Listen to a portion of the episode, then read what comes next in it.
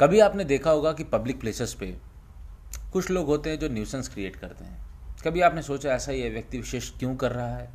मिसाल के तौर पे आप जब किसी लाइन में लगे रहते हैं, मान लीजिए आप टिकट ले रहे हैं और लाइन में लगे रहे हैं, कुछ आदमी होते हैं बार बार चिल्लाते हैं कि भाई जल्दी करो, सीधे करो, कहाँ पीछे लग रहे हो या कहाँ आगे लग रहे हो?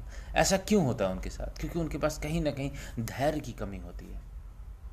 जिस व्यक्ति के पास धैर्य की कमी होती है, उसके साथ कुछ चीज़ें तो बेहद अच्छी होती है। सबसे पहली चीज़ उसकी जो मेंटल हेल्थ रहती है, वो बहुत ही अच्छी रहती है। क्योंकि सोचिए, आपको फ्रस्ट्रेशन से डील करना आता है। आपको इंतज़ार करने में मज़ा आने लग रहा है, शायद उसी को पेशेंस कहते हैं। तो आपकी जो मेंटल हेल्थ रहेगी, कितनी बढ़िया रहेगी। मिसाल के तौर पे आप कोई जॉब ढूंढ रहे हो और हर दिन आपको संघर्ष करना पड़ रहा है। इसके बीच आप फ्रस्ट्रेट होते हैं, आपको मन नहीं करता है काम करने का, लेकिन उसके बावजूद आप काम करते हैं, क्योंकि आप पेशेंटली इंतज़ार कर रहे हैं। आपको यकीन है कि आपको जॉब मिलेगी।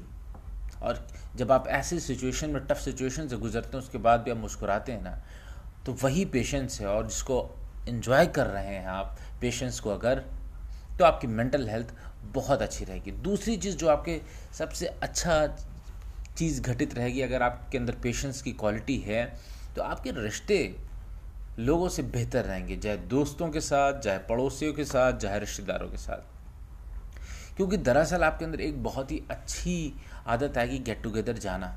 आप किसी के साथ उसको अपनों, उसको अपना पूरा टेंशन दे रहे हो, वो भी अपने कानों के थ्रू, किसी की बात सुन रहे हो पेशेंटली ये बहुत बड़ी क्वालिटी है।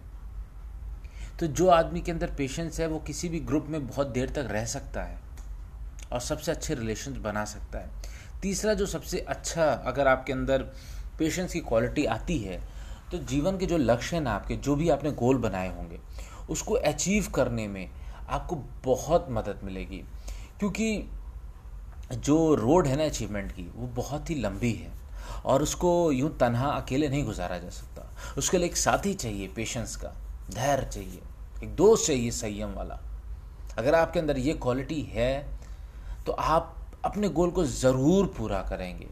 क्योंकि हँसते खेलते गोल को पूरा करना है, ना कि फ्रस्ट्रेट होके, ना कि गिव अप करना है। तो मैं यही कहूँगा कि आप अपने अंदर पेशेंस की क्वालिटी को, अपने अंदर धैर्य की क्वालिटी को, अपने अंदर संयम की क्वालिटी को बढ़ाइए। क्योंकि यही आपका साथी आपके गोल्स को पूरा करने में मदद करेगा। और अब सबसे बढ़िया चीज़ क्या होगी ना कि अंदर संयम है तो आप ओवरऑल गुड हेल्थ में भी रहोगे। क्योंकि आप कहीं ना कहीं मेंटल हेल्थ में फिट हैं। अगर आप मेंटल हेल्थ में फिट हैं तो आप फ़िज़िकल हेल्थ में भी फिट रहेंगे। आपके अंदर एनजाइटी नहीं रहेगी।